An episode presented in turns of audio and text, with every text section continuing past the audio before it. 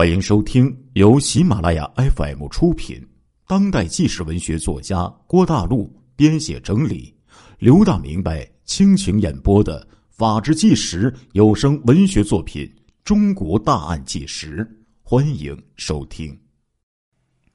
刚在江苏被捕，雷国民随即就赶往富裕的广东、福建一带伺机作案。一九九二年八月一号。雷国民流窜到了广州市，来到了著名的三元里。经过再三踩点雷国民认为三元里风水巷十二号屠夫张平的家呀是个好目标。哎，这小子家猪肉铺的生意红火，家里还有一个保险柜，嗯，应该放了不少钱呢。他又发现张平家没有什么警惕的意识。平时仅有一个人睡在有保险柜的房间里面，容易对付。为了作案，雷国民做了一周的精心准备。凌晨一点多，雷国民翻墙入室，潜入了张平的住处，猫腰就爬进了放有保险柜那个房子。张平的弟弟张有林正在这个房子里睡觉。这个时候雷国民已经下定决心。要杀人抢劫了，不再是单纯的去盗窃了。于是，雷国民抄起张家的菜刀，凶残的对张有林的这个颈部猛砍两刀。张有林颈部动脉被砍断，稀里糊涂的就死在了睡梦当中。雷国民从死者身上搜出了十多块钱。以及一串钥匙，正准备开启保险箱盗取钱财的时候，突然听见隔壁有几个人在说话。所谓是做贼心虚，又是第一次杀人，雷国民误以为啊是有人来了，惊恐之下，雷国民丢掉了钥匙和菜刀，仓皇逃走了。第一次作案，杀死一个人。仅仅抢到十多块钱，这自然不能让残忍的雷国民满意。不过，这也让广州警方极为头疼。第二天，张平家里发现张有林被杀，急忙报案，但是现场仅有一把张家的菜刀，其他什么证据也没有，钱财又没有丢失。警方怀疑，是不是？张平做生意的仇人报复呢？反复调查毫无结果，这个案子就成为了一起悬案。刚刚杀了人，雷国民不敢顶风作案，隐藏一年多的时间。一九九三年十一月八号，雷国民又流窜到广东省中山市寻机作案。他发现中山市郊区做生意的周冠珍家里呀。比较有钱，夫妻两个人呢都是穿金戴银，尤其男人戴一条很粗的金项链，就决定对他们下手。当天晚上十八点多，雷国民携带单刃尖刀、砍刀各一把，翻墙入院，就进入了周冠珍家里。雷国民躲在门口，等待天黑以后，伺机入室杀人抢劫。但是没想到的是，雷国民刚刚蹲下没多久，女主人周冠珍就出门查看洗衣机工作的情况，正好就和他打个照面。慌乱之下，雷国民误以为是主人发现了他，准备来抓他了。雷国民立即用随身携带的砍刀猛砍周冠珍，身受重伤的周冠珍高声呼救。惊动了家人以及邻居，周家的人抄起菜刀凳子追出门来。雷国民自知对付不了这一家人，慌忙丢弃凶器，翻墙逃离现场。这一次比上一次更惨，上一次抢十块钱，这一次一分钱都没有抢到。在广东两次作案都失手了，雷国民为了躲避警方的追踪。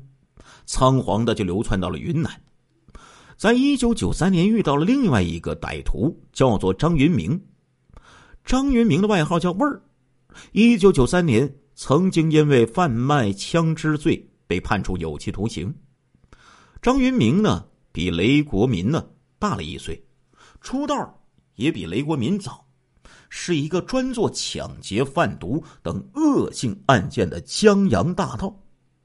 雷国民因为盗窃被抓住，在看守所就遇到了张云明，顿时两个人就感觉到臭味相投。雷国民已经杀死一人，重伤一人，但是两起案件仅仅抢到十多块钱，他自然不甘心，一心想着要做大案。做大案需要帮手和武器，如果想要和警方正面对抗，自然就得要枪支。雷国民决定拉张云明入伙，后者欣然同意，两个人多次商量。决定先购买手枪。张云明本来就是走私武器的歹徒，买枪对他来说不算是什么难事儿。雷国民曾经回忆说：“我的犯罪生涯，曾经有一个同伙他叫做张云明，三十多岁，云南省河口县人。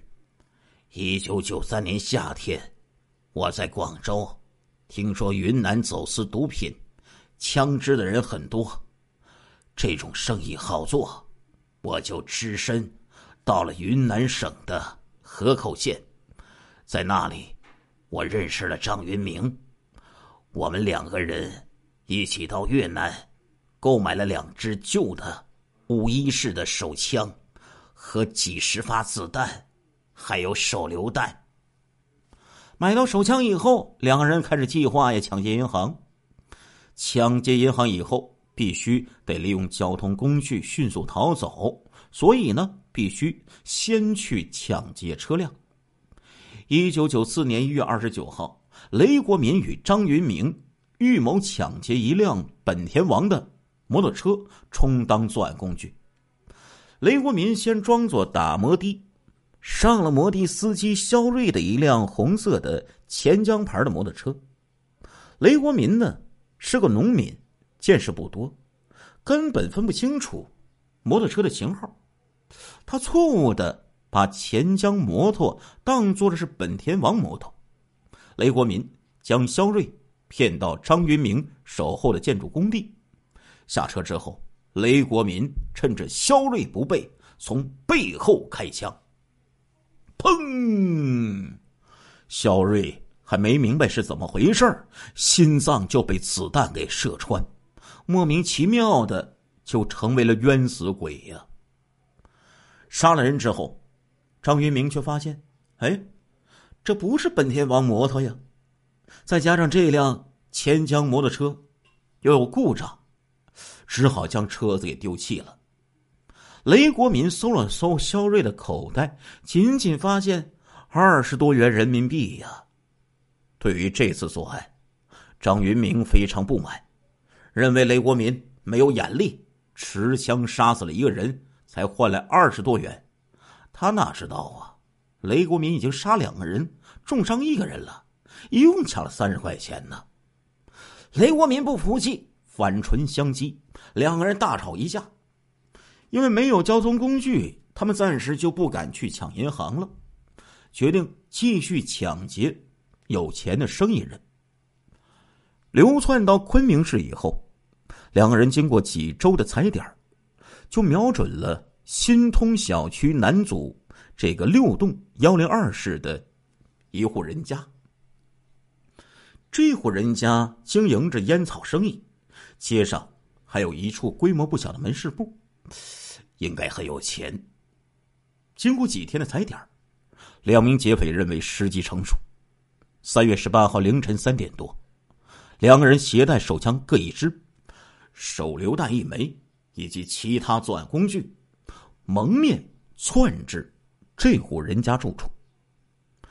雷国民呢是一个俏切的老手，他很轻松的就剪断了防盗钢窗，这个钢窗条就进入到室内。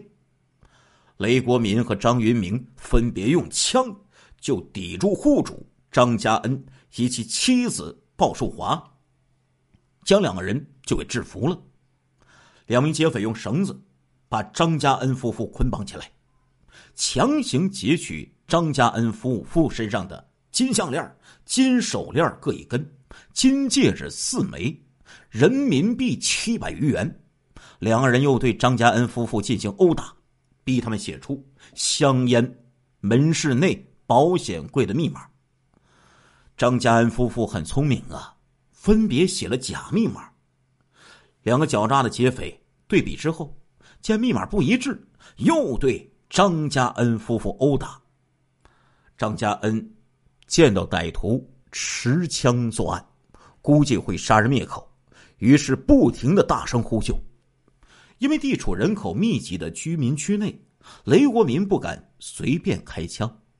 慌张之下，雷国民用这个胶带就把这个户主的嘴封住，用布包包着这个香水瓶，塞到张家恩的裤裆里，威胁说：“这是手雷，你动就炸死你。”然后将手榴弹绑到了鲍树华的腰间。给鲍树华穿上大衣，打开手榴弹的后盖由雷国民拉住导火环，与张云明一同押着鲍树华乘出租车到街上香烟门市部。下车之后，雷国民让这个鲍树华喊门，鲍树华无奈的喊了一声：“爸爸，开门。”雷国民听到店儿里面有回音，于是就松开拉着。导火环的手，掏枪就准备制服店内的人。非常机灵的鲍树华立刻就逃跑，一边喊，一边跑，一边喊：“爸爸不能开门呐，有劫匪呀！”雷国民、张云明见状，连手中有枪都给忘了，吓得呀，慌慌张张就逃离了现场。哎，又失手了。一个月后，两人再次预谋抢劫摩托车，然后抢银行。四月三号二十点钟左右，两名歹徒窜至广东省中山市中山国际大酒店附近，搭乘广东三四杠零五三五九红色本田幺二五的摩托车，将车主黄活伦骗到了张云明事先潜伏守候的地方。下车之后，雷国民立即开枪。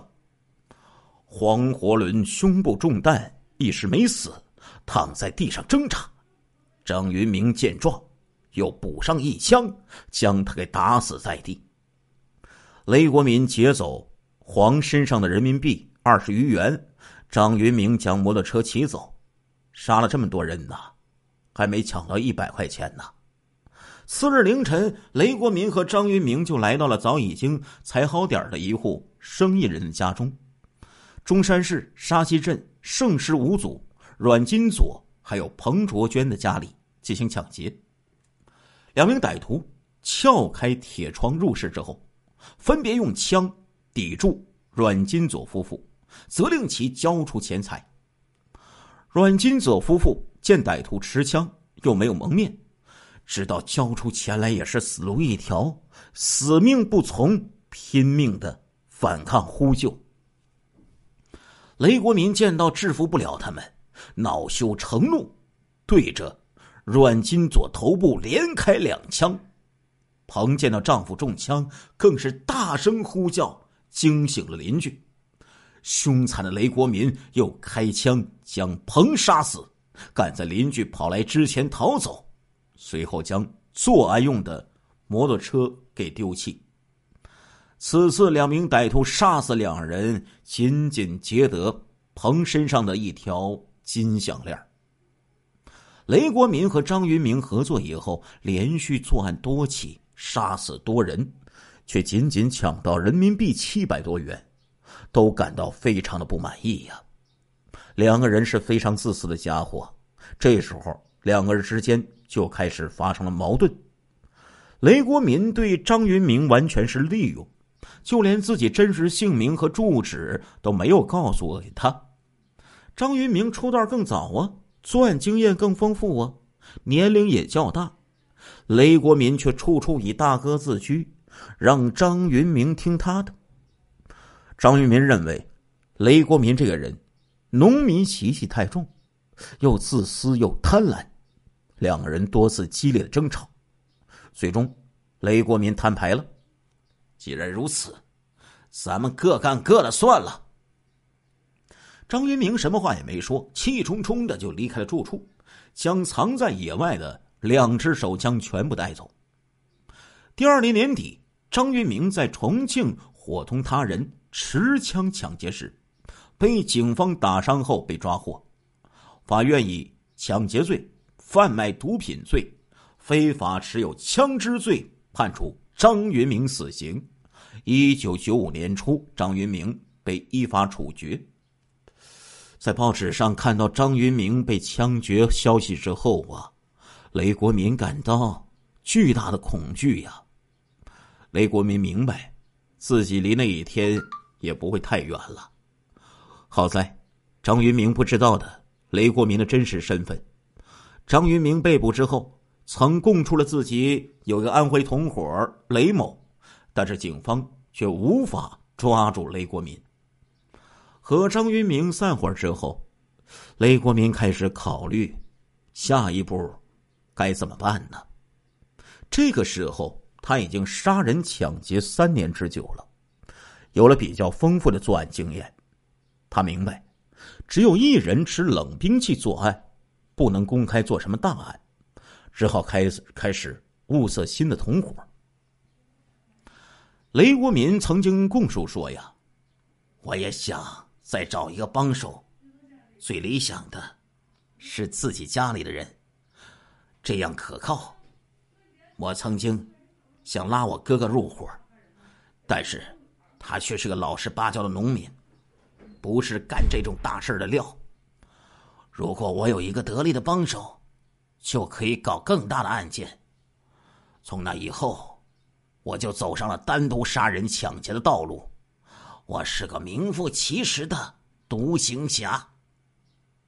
找不到同伙，雷国民就决定独自作案了。雷国民认为呢，单独一人作案要尽量的避免搏斗，唯一可行的方法是通过突袭一下，然后杀死受害者，然后再抢劫财物。如果同受害者正面对抗，就有被抓住的可能。对于已经。背负多条人命的雷国民而言，只要被扭送到公安局，等待他的可就是刑场上的子弹呢。亲爱的听众朋友们，这一集的《中国大案纪实》播送完了，感谢您的收听，我们下一集再见。